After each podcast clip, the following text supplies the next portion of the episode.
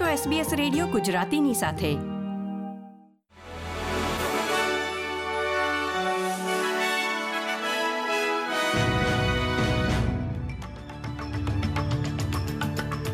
નમસ્કાર. વીસમી ઓક્ટોબર બે હજાર ત્રેવીસના મુખ્ય સમાચાર આપ સાંભળી રહ્યા છો વત્સલ પટેલ પાસેથી એસબીએસ ગુજરાતી પર.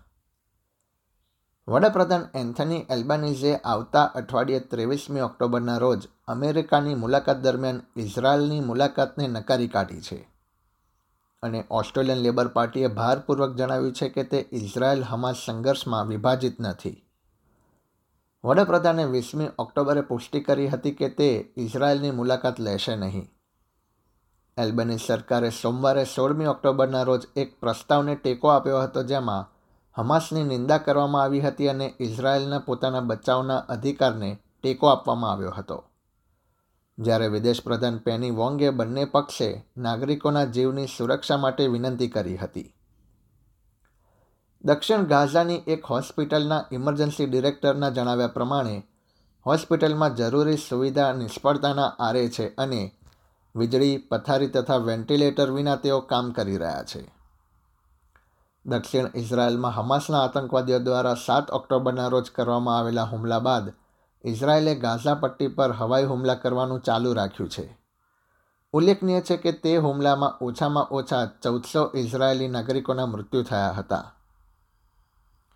હમાસ સંચાલિત ગાઝાના આરોગ્ય મંત્રાલયે જણાવ્યું હતું કે સંઘર્ષ શરૂ થયા બાદ ઓછામાં ઓછા ત્રણ હજાર સાતસો પંચ્યાસી પેલેસ્ટાનીઓના મોત નિપજ્યા છે અને બાર હજાર પાંચસોથી વધુ લોકો ઘાયલ થયા છે.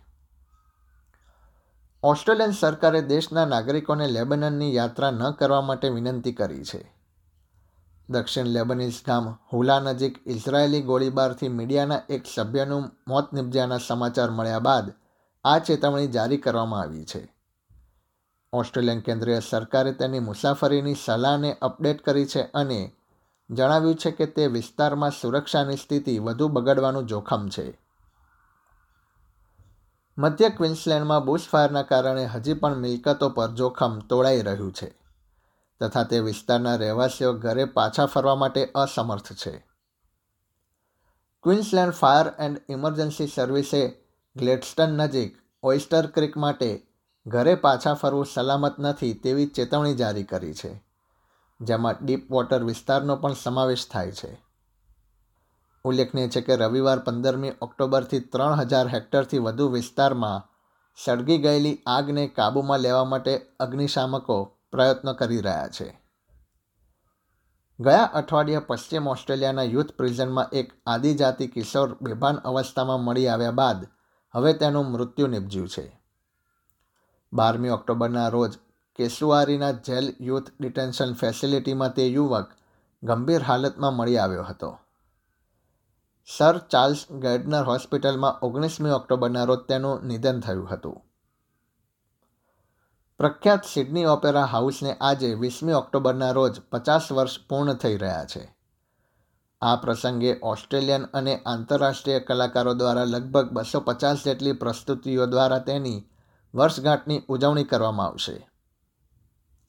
એક આંકડા પ્રમાણે વીકેન્ડ દરમિયાન સાડત્રીસ હજારથી વધુ લોકો ઓસ્ટ્રેલિયાની સૌથી પ્રખ્યાત ઇમારતોમાંની એક ઇમારત એવા ઓપેરા હાઉસની મુલાકાત લે તેવી શક્યતા છે.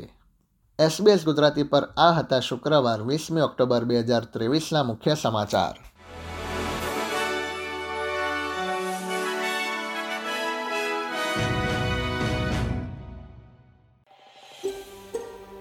આ પ્રકારની વધુ માહિતી મેળવવા માંગો છો?